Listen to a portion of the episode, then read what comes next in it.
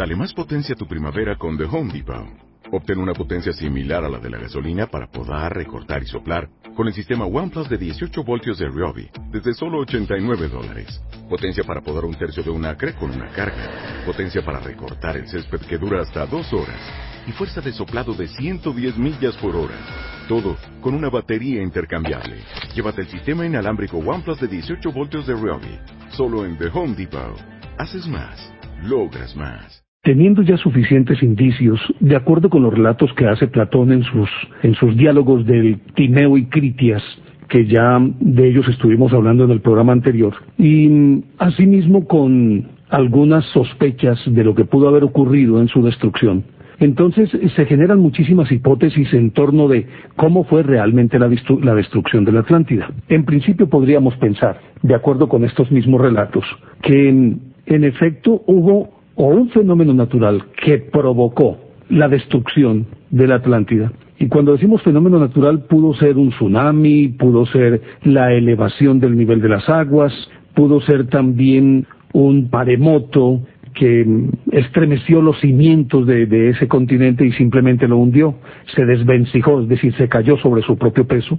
La otra que decíamos antes, de pronto que subió el nivel de las aguas y esto pudo obedecer perfectamente un deshielo o una desglaciación que más o menos es correspondiente como de hecho históricamente ocurrió, es correspondiente con la misma época de la que supuestamente data la destrucción de, de, la Atlántida, de acuerdo con estos mismos relatos. Pero sobre ello creo que podemos volver un poco más tarde, porque la otra hipotética causa de la destrucción de la Atlántida pudo nacer de la avaricia, la codicia, de mm, la ambición, de la ira y de los celos de los mismos atlantes. Y por lo tanto, pudo darse una guerra, dijéramos, lo civil entre ellos, y que ese enfrentamiento llevó a la destrucción, entendiendo además que era una isla que no tenía un gobierno único, sino que, gobernada por cinco reyes, estos en una especie de consejo, se reunían para determinar qué debía hacerse y qué no debía hacerse en planes quinquenales. Algo así podría asimilarse como a lo que sucede hoy con la Comunidad Económica Europea. Es decir, cada región tiene autonomía, eh, tiene su nacionalidad, tiene su soberanía, pero es regida en común por patrones previamente establecidos por todos los miembros de una comunidad como esta. Probablemente aquella fue una federación en la que las principales decisiones se tomaban de manera conjunta, pero pudo darse el que uno o varios de ellos tuvieran la suficiente codicia y ambición como para aplastar a los otros, o simplemente se aliaran unos con otros contra el resto. Si eran cinco, pudieron ser perfectamente dos contra tres, o dos contra dos y uno de ellos neutral, o dos contra uno y los otros dos neutrales. En fin, se podrían dar muchas variables en este sentido. Pero lo cierto es que si nos atenemos a la tecnología que supuestamente poseía una civilización o una sociedad de estas características, cabe dentro del terreno de las probabilidades que entonces sucumbieran ante una conflagración nuclear o una guerra convencional, pero con armas supremamente sofisticadas. Pero de acuerdo con las descripciones, si nos atenemos a lo que deja entrever Platón, porque entre otras cosas, en el momento en que él va a comenzar la descripción real de lo que ocurrió para que la Atlántida desapareciera, en ese momento se interrumpen estos diálogos. Ya lo demás entra en el terreno de la especulación. Pero deja entrever, eso sí, que fue un día y una noche terribles en los que se sucedieron incendios, el nivel de las aguas subió, los huracanes, bueno, todas estas cosas, que perfectamente podrían ser provocadas de manera artificial, dado que en el evento de que se explote una bomba atómica, inmediatamente se genera un desequilibrio en la atmósfera por los vientos que surgen, por la elevación de las temperaturas, por eh, la forma como se enrarece el aire, es decir, por un montón de cosas, y obviamente que esto significaría ni más ni menos que mm, la destrucción podría ser vista por un observador ajeno, un tercero, como si fuera una noche terrible de, de un evento, dijéramos, lo natural, pero en efecto fue provocado. Por lo tanto, si esa ambición se dio y se llegó a una instancia como estas y se poseía la suficiente tecnología, es apenas comprensible y explicable que desapareciera toda esa, esa masa de tierra que entre otras cosas más que una isla, a juzgar por las dimensiones, debería ser considerada como todo un continente, rodeado de, de un conjunto de islas de archipiélagos que servirían de puente para ir saltando a otros continentes. Y para corroborar esto, dada esa tecnología, podríamos tener como referentes algunos textos que son antiquísimos y que mm, hasta mediados del siglo XX todavía causaban sorpresa y sensación, porque describían situaciones que todavía no eran conocidas con el hombre, pero que luego de mm, la fisión nuclear, después de que se explotó la primera bomba atómica el 16 de julio de 1945 en Alamogordo, México, y posteriormente el 6 de agosto de 1945 en Hiroshima, y luego tres días más tarde en Nagasaki la otra bomba, pues a partir de ahí sí pudieron tener como un referente para poder entender las descripciones que se hacen en algunos textos antiquísimos de miles de años, como es el caso, y lo mencionamos también de manera, lo mencionamos de pasada, como los, los que describen en el Mahabharata, en el Ramayana, en los Veda, en los Rig Veda, que en todos hay alguna referencia, pero obviamente que el Mahabharata es el más puntual y el que se explaya en mayores detalles alrededor de, estos ingenios que poseían los dos contrincantes que libraron una batalla muerte en la que el bien supuestamente venció al mar, Arjuna, el guerrero y todas estas cosas. Si nos remitimos allí a estos textos, entonces tendríamos que aceptar de un tajo que en efecto no solamente poseían ingenios volantes, sino que además tenían una tecnología altísima en la que una bomba atómica o estos, estas armas terribles eran parte de la vida cotidiana de esa sociedad que vivió en aquella época en la que se escribió el Mahabharata. Pues miren, de acuerdo con esto, el Mahabharata, que es un libro indio que tiene 200.000 versos y que se supone fue escrito hace 3.500 años, describen una tecnología que a todas luces, si cerramos los ojos y hacemos una composición del lugar, nos remite inmediatamente a lo que está ocurriendo hoy en el mundo con la tecnología que se posee. Una visión clara de lo que podría ser una guerra atómica. El más barato, entre otras cosas, fue traducido en, 1900, en 1884 por primera vez. Y mm, en aquella época que hablaran de estos ingenios en ese libro era ni más ni menos que o una farsa o una utopía o simplemente producto de una mente febril, es decir, un loquito que había escrito esto. Pero resulta que allí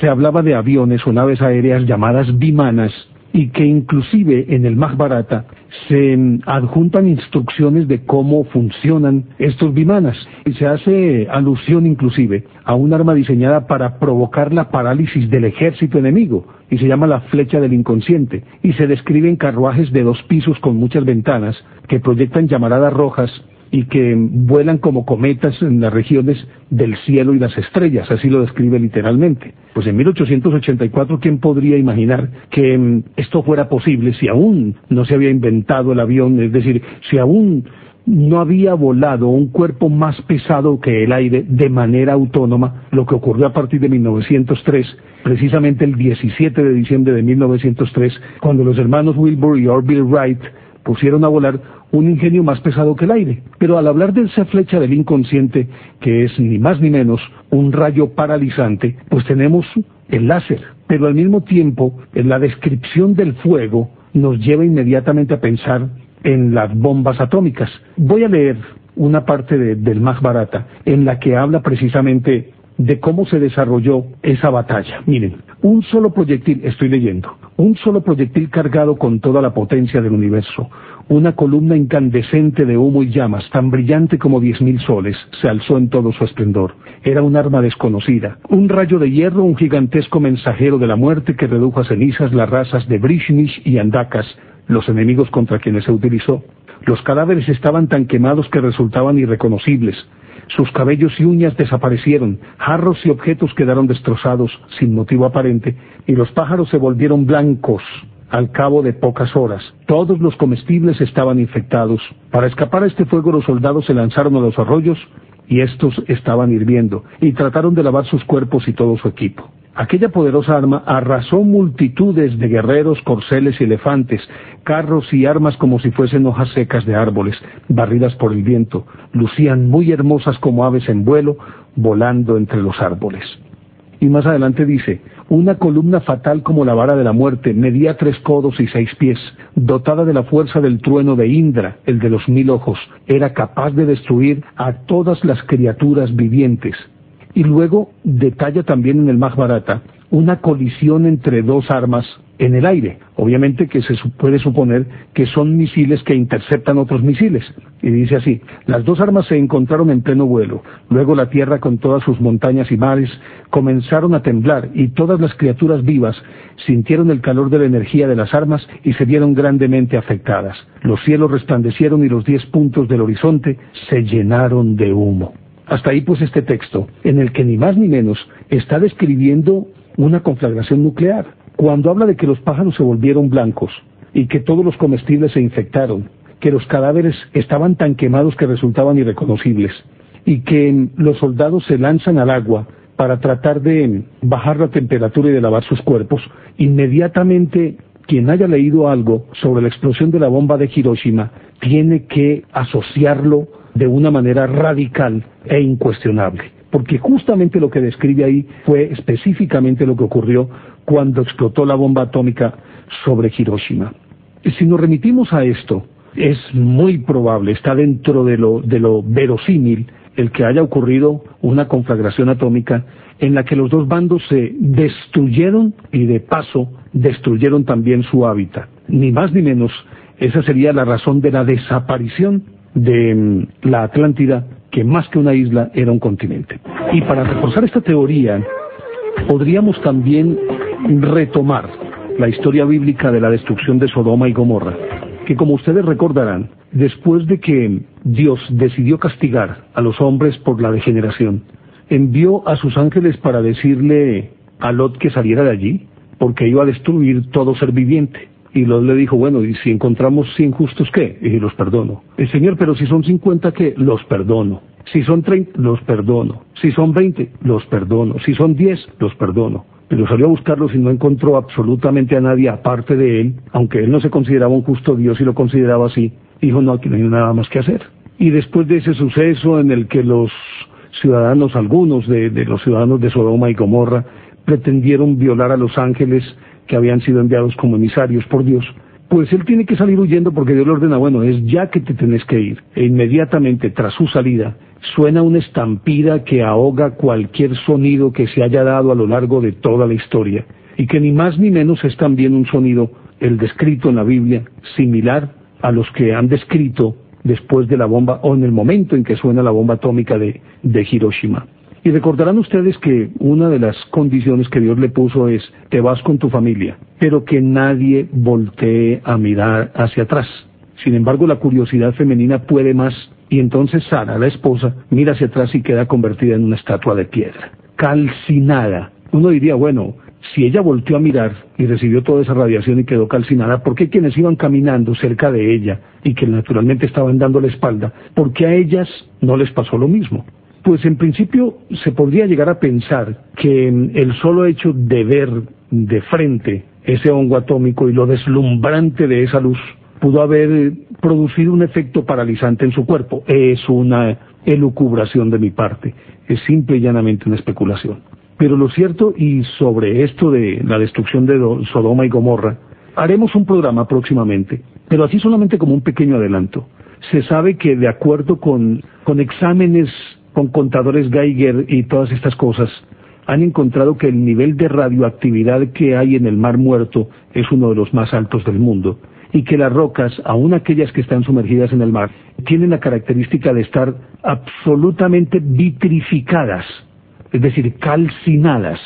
Pero también, si nos remitimos a, otros, a otras latitudes del planeta, también se encuentra algo parecido en, muchos, en muchas de ellas y es regularmente una destrucción que proviene como castigo divino. En el caso de la Atlántida decíamos que tal vez esa destrucción la pudo haber producido el mismo hombre en la Atlántida, simplemente por ambición y poder, algo que es muy parecido a lo que ocurre en nuestra época, en la que la ambición por el poder y el poder por el poder mismo es el combustible que alimenta todas las hogueras fratricidas que se están dando en el planeta Tierra simplemente por eso. Pero obviamente que gente de aquella época o quienes recogieron estas leyendas necesariamente tendrían que tener como referentes a los dioses. Es decir, ¿cómo podría explicarse que hubiese una destrucción de tal magnitud si no era con la intervención divina? De otra manera no podría explicarse. Y esta intervención divina regularmente se asocia con el diluvio universal, del que empezamos a hablar, lo dejamos ahí, dijimos que íbamos a, hacerlo de pasada. Y entonces, históricamente y científicamente ya se ha comprobado que mm, hubo una inundación que anegó vastas extensiones de tierra y muchísimos pueblos sucumbieron ante el embate de, la naturaleza y que más o menos eso pudo haber ocurrido entre hace 10.000 y 12.000 años, como decíamos científicamente ya comprobado, y que coincide más o menos con la fecha de la desaparición de la Atlántida. En este caso tendríamos que pensar que no fue una Atlántida, sino que fueron muchísimas Atlántidas. Porque si hubo una civilización madre que irradió su cultura, su conocimiento, su tecnología, sus dioses, su religión, su moral, su ética, naturalmente que esos conocimientos expandidos harían que se reprodujera el patrón en otras latitudes y que más o menos como sucede en la sociedad occidental, los patrones nuestros provienen todos de la cultura griega, en el caso nuestro a través de la cultura romana que fue absorbida por esa cultura griega. Aunque los romanos ganaron físicamente las guerras, pues resulta que las perdieron porque los penetraron de tal manera con su cultura que ellos tuvieron que adoptar esa cultura como propia. Inclusive para ellos era motivo de orgullo decir que eran los dioses de los griegos, eran los mismos dioses que daban origen a su pueblo. Y entonces, por lo tanto, pues la cultura tenía que ser común. Algo podría ser similar con esto de, de la Atlántida. Y ahí el hecho incontrastable de que en muchas sociedades se hable precisamente de ese mito del, diluvio universal y todos coinciden en que hubo un justo que fue escogido y este a su vez debía escoger parejas de animales y con ellos tratar de conservar como una especie de semilla que pudiera más adelante reproducir toda la humanidad y de cierta manera también los valores de esa humanidad. Y lo cuenta el mismo Mahbharata, el Noé de la India se llamaba Vaisvasvata, Vaisvasvata, y fue el único superviviente de, de, una inundación que lógicamente no es otra que el diluvio. Contábamos alguna vez que en la mitología griega Deucalión y Pirra, en un matrimonio, fueron los únicos sobrevivientes y repoblaron la tierra esparciendo piedras tiradas hacia atrás, las que él lanzaba se convertían en hombres, las que ella lanzaba se convertían en mujeres. En México aparece un personaje mítico que es Cox Cox, que escapó de la inundación en una balsa de ciprés gigantesca. En Sudamérica, en la parte suroriental de Sudamérica, sobre todo por allá en las cercanías de La Plata, al sur de Chile, aparece un, un ser mítico que se llama Tamandere, que también sobrevive a la inundación y es el encargado de repoblar toda la región. Para él, el mundo habitado y conocido era lo suyo, pequeño por cierto, pero no teniendo más referentes de otras sociedades, era el único mundo conocido y por tanto repobló el mundo de acuerdo con su mito. Ah, bueno, recuerden ustedes pues Omnapishtim, que es el héroe de los babilonios y cuya existencia se reconoce a partir de la epopeya de Gilgamesh. Y este Omnapishtim no solamente fabrica un arca, sino que logra sobrevivir con su familia y repoblar la tierra. En el mito gaélico, por ejemplo, existe Yin y que es un nombre alegórico y simbólico porque este significa mar de mares, pero así denominan al héroe que también se salva de la inundación. En la mitología hindú, además, por otro lado, Vishnu salva tres veces al mundo, que previamente se había inundado por completo, en la tradición china hay un fushi, es un matrimonio fushi y nukua, cuyos cuerpos se convierten en pez en el momento en que se da la inundación y se salvan nadando, pero a su vez ellos también salvan a todo el planeta. Y así por el estilo. Como decíamos, son 168 leyendas sobre el, el diluvio universal, de las cuales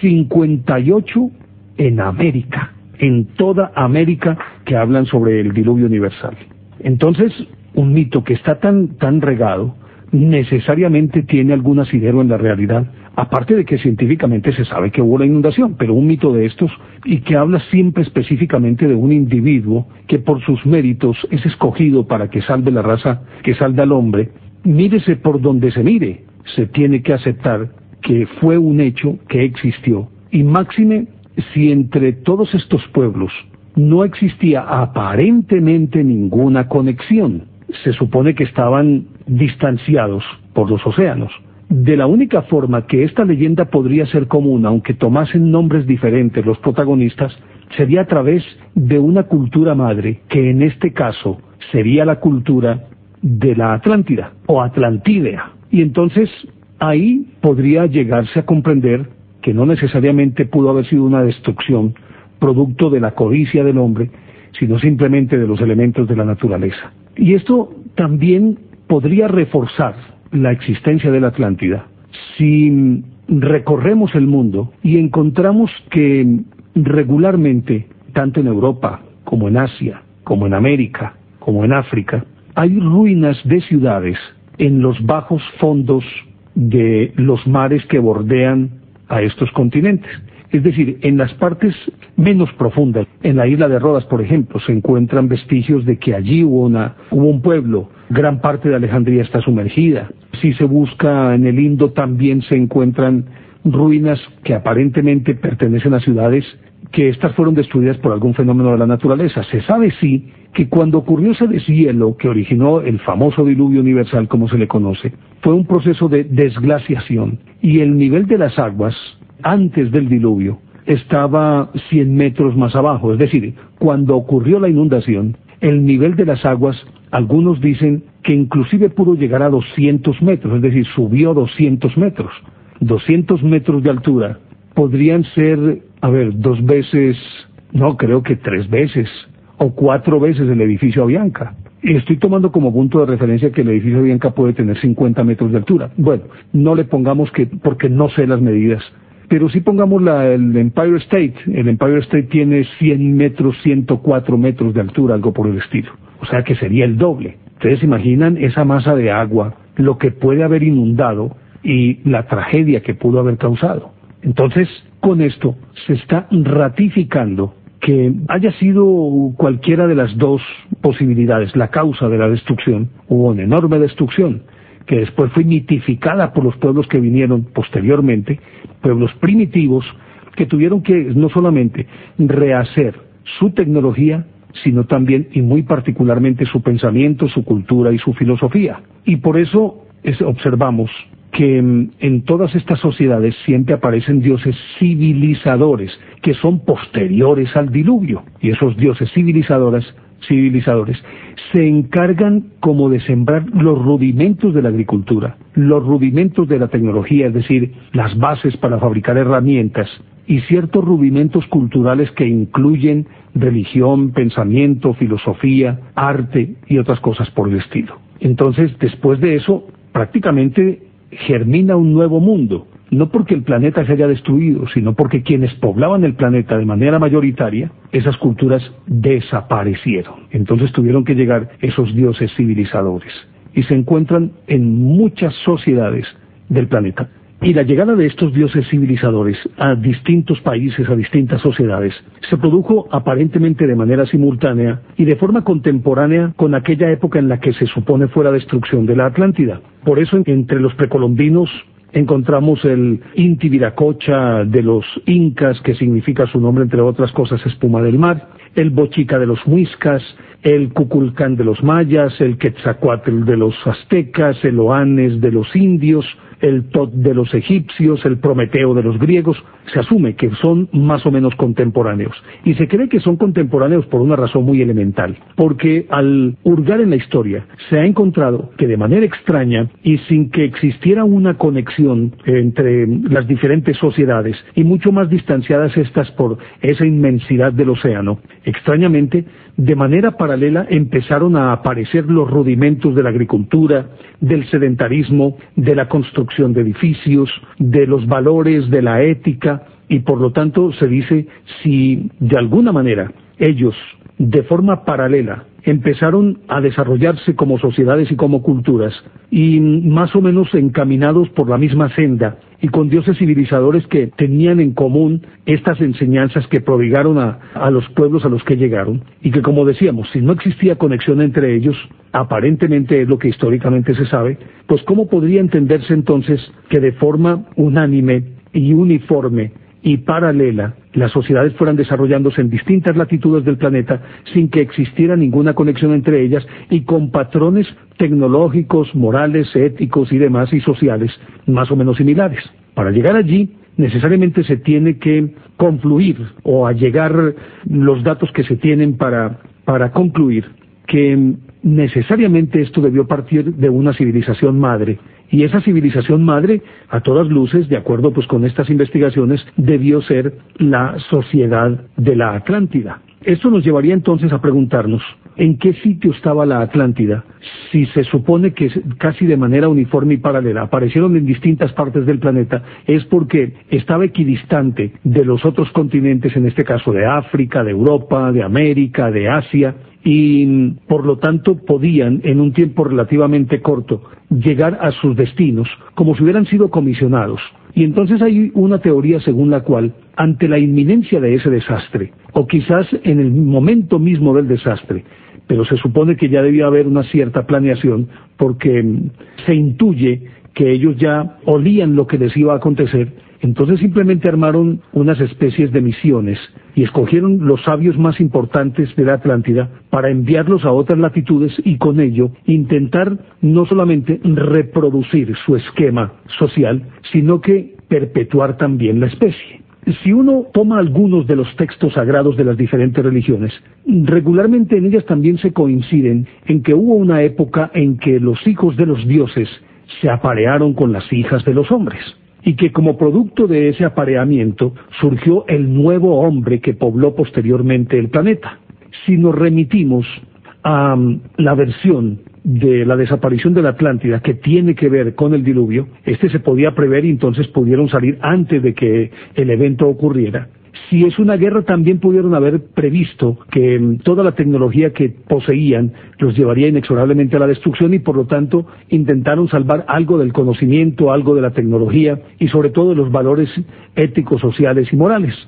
Y entonces, vistos estos individuos en esas sociedades en las que, a las que llegaron, sociedades que estaban todavía sumidas en un estadio primitivo de su desarrollo, pues lógicamente cuando llegan y se aparean, no solamente mejoran la raza con una hibridación que da un mejor producto, es decir, mejores ejemplares por una parte, pero al mismo tiempo también el conocimiento ayuda a que esa sociedad primitiva acelere su paso evolutivo y en cuestión de no de miles de años, sino tal vez de cientos de años, hayan alcanzado un desarrollo tecnológico que no es consecuente con la época en que vivieron y eso podría también ser uno de los puntales para sostener la teoría de que en efecto, por ejemplo, los egipcios, los de aquella época fueron los que construyeron la pirámide o que se basaron en conocimientos que les habían llegado precisamente de aquellos atlantes que mm, fueron lanzados como en una especie de bote de salvamento, no solamente para salvarse ellos, sino para salvar el pensamiento y salvar toda la tecnología y el conocimiento que se poseía hasta ese momento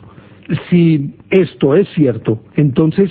ahí sí se puede aceptar incondicionalmente que entonces el surgimiento de los rudimentos de civilización que fueron paralelos, aunque no hubiese conexión entre esos pueblos primitivos, era dable a partir de estos personajes que aparecieron de una manera muy extraña y que los mitos de los orígenes de estas sociedades regularmente los ubican o descendiendo del cielo y recordemos pues que ya poseían la tecnología de los bimanas, es decir, ingenios volantes, de acuerdo con lo que estábamos contándoles hace un momento sobre la batalla que se desarrolló en la India y que narra el Mahabharata, o llegaron por el mar, como es el caso de mm, quienes vivían a este lado del océano, y en este caso serían pues los aztecas y los incas, que recordarán ustedes coincidencialmente, al parecer de acuerdo con los ciclos astronómicos que ellos manejaban, era la época en que debían regresar los dioses, porque esa es otra de las características. Todos estos dioses civilizadores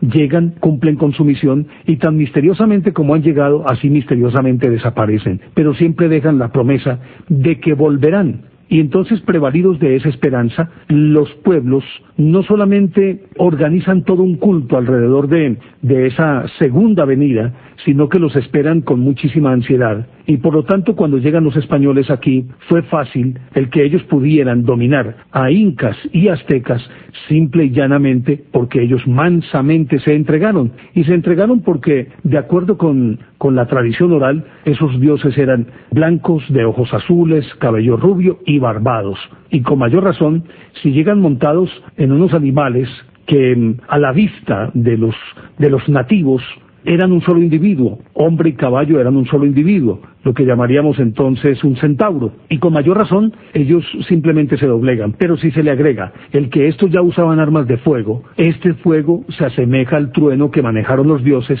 y que es tradicional, por ejemplo, el Thor de los escandinavos, el Zeus de los griegos, que eran los dueños del rayo y del fuego. Todos estos elementos hacen que entonces no solo se entreguen mansamente, sino que al mismo tiempo se plieguen a los dictados y se plieguen también a los valores y todos los conocimientos que ellos les van entregando a lo largo de esa estancia aquí. Y si esto es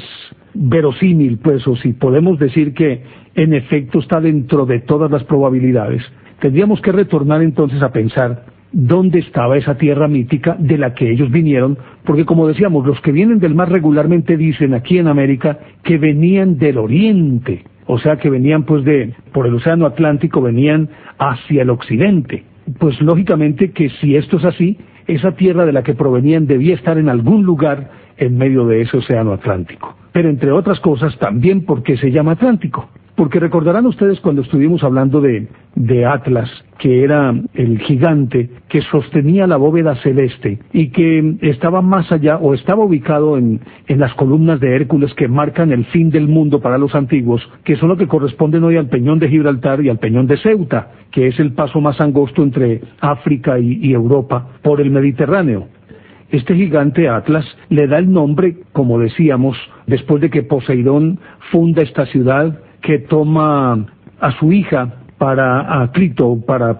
a partir de ahí generar todo este pueblo. Pues resulta que entonces es, es, comprensible que se llame Atlántico. Y de ahí a que se llame Atlántida, no se sabe si es primero el huevo o la gallina, o la gallina o el huevo. No se sabe si procede de Atlas o Atlas procede de Atlántico. Lo cierto es que si buscamos un montón de patronímicos, encontraremos que no solamente es el Atlántico, sino que hay Antillas, y que antes se llamaban Antilias, y todas estas raíces, algunos la asocian inclusive con los mexicanos, con los aztecas, que tenían siempre esas dos letras PL como uno de los de las bases, de los puntales de todo su idioma. Por eso el chocolate no es chocolate, sino chocolatl, termina en TL, tomatl, aguacatl, TL siempre, está presente. Y por eso hay un lago de Atitlán y así cosas por el estilo. Inclusive en los mitos de los aztecas también existía una isla remota enorme, que no es otra cosa que un continente, y esa isla para los mayas y los aztecas se llamaba Aztlán. Y entre otras cosas, si todavía no habían sido, pues no había llegado aquí Colón, ellos no sabían, no tenían por qué saber que eso se llamaba el Atlántico. Sin embargo, ellos lo llamaban Aztlán. Y ese Aztlán era ni más ni menos la Atlántida de los europeos. Y que además el soberano de ese Aztlán se llamaba Atlanteotl, termina en TL. Todas estas cosas nos llevan a pensar que entonces hubo una sociedad matriz de la que se derivaron los conocimientos que hoy poseemos, o por lo menos las bases de esos conocimientos que hoy no solamente poseemos, sino que ejercitamos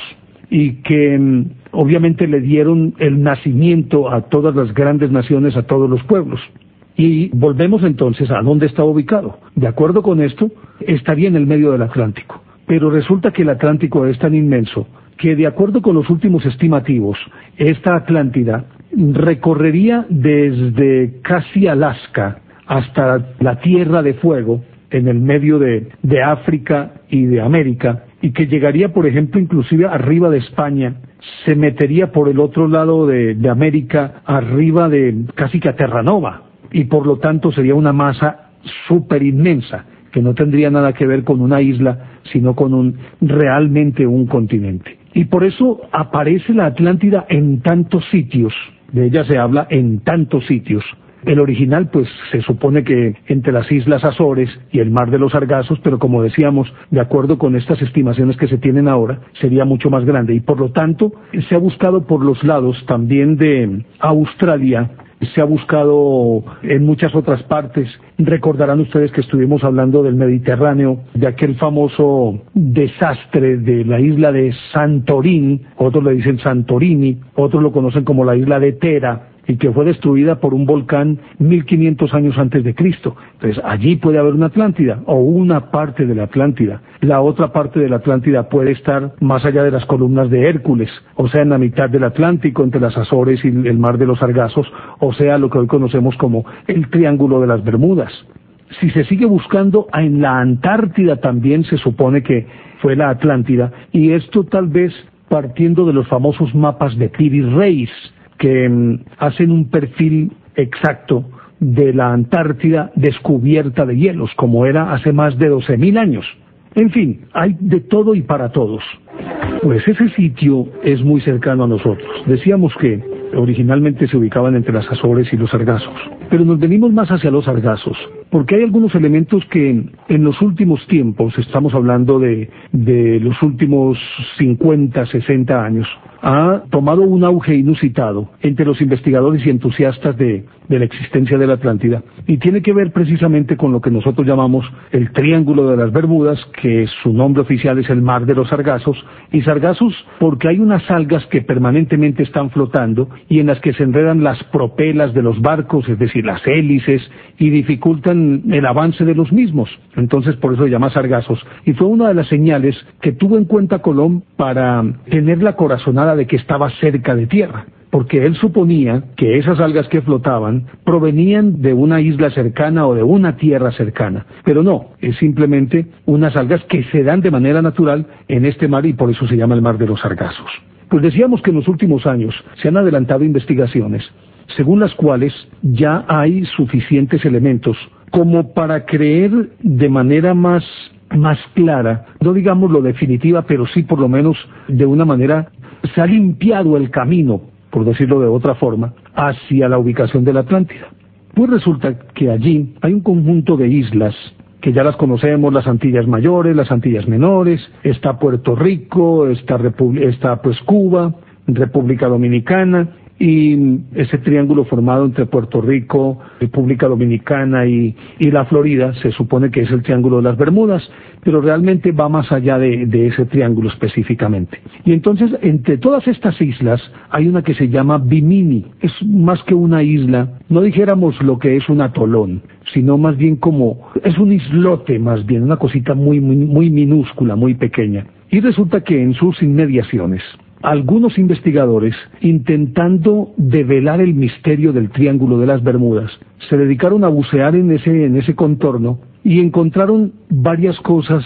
que no solamente llaman la atención, sino que causan asombro. Pues resulta que lograron fotografiar un muro de varios metros de longitud, y eso le ocurrió al explorador submarino Rebikov,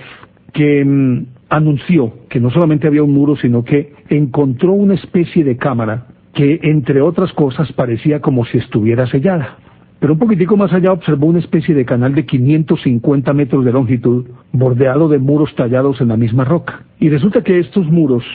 son bloques sumergidos de más o menos unos 5 metros de largo por 5 de ancho y medio metro de altura, y unidos unos a otros, y cuyo peso de cada unidad es más o menos de, unos, de unas 25 toneladas aproximadamente, y están unidas con un cemento seco compuesto de una greda o tierra arenisca que es supremamente fuerte, que es muy fuerte y que es muy difícil que ella pueda agrietarse. Resulta que está la cámara, están estos muros y se dio en llamarse el muro de Bimini o las murallas de Bimini y de acuerdo con las dataciones que se hicieron se encontró que estas tienen más o menos una edad de unos 8.000 años. Y si hablamos de 8.000 años, pues hombre, podríamos llegar a pensar que a lo mejor pertenecerían o no a la Atlántida, entendiendo que la Atlántida se pudo haber hundido tiempo antes de esos ocho mil años, pero resulta que al hacer una revaluación de esos datos se encontró que en efecto podría perfectamente pertenecer a la época del desastre que sumergió a una gran porción de tierra. De acuerdo con los datos que se tienen sobre la desglaciación de aquella época, estos muros estarían más o menos unos 5 a 6 metros por encima del nivel del mar. Pero recordarán ustedes que cuando hablamos de que la Tierra fue anegada 200 metros, es decir, subió el nivel del mar unos 200 metros, obviamente que tenía que tapar toda esta estructura y taparla con, es decir, sumergirla en una buena profundidad, por decirlo de alguna manera.